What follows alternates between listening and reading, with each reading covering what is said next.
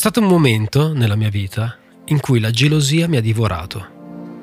Un momento durato qualche anno, a dire il vero. Per fortuna, qualcuno prima di noi ha dato un nome a tutto questo e l'ha descritto con una frase divenuta molto famosa.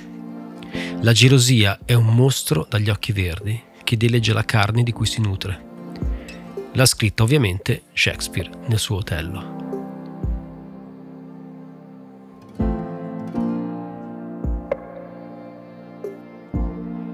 L'attaccamento morboso a un'altra persona, il possesso.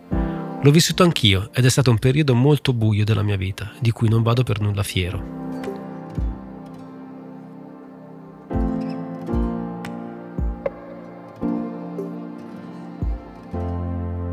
È difficile voltare pagina, è difficile mantenere l'equilibrio, è difficile accettare che dopo di te arrivi qualcun altro.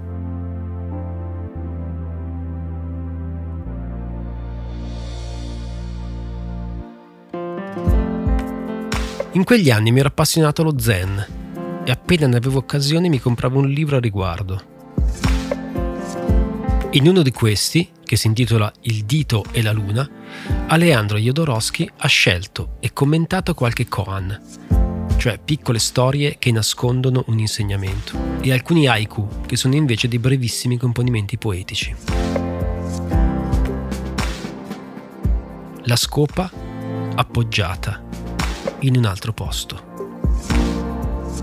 Eccolo l'aiku che mi ha risvegliato, crudele come solo un haiku sa esserlo. Il buon Aleandro a margine ha scritto. Se la vita cambia, non bisogna deprimersi per questo. Tutto ciò che accade è per il tuo bene.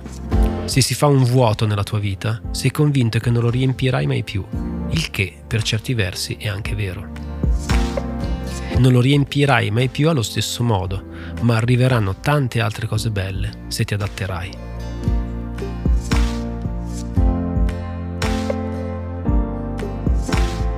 Non sono fiero di me. Potessi tornare indietro, agirei in modo diverso, per rispetto verso me stesso e per quella che è stata, al di là di tutto, una storia d'amore.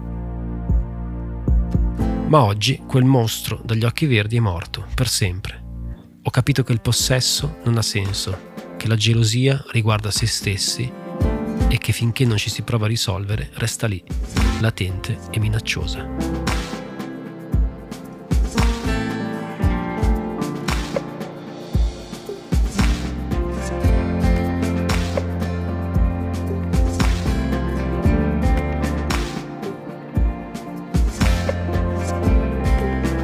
La vita nel frattempo è un racconto a puntate.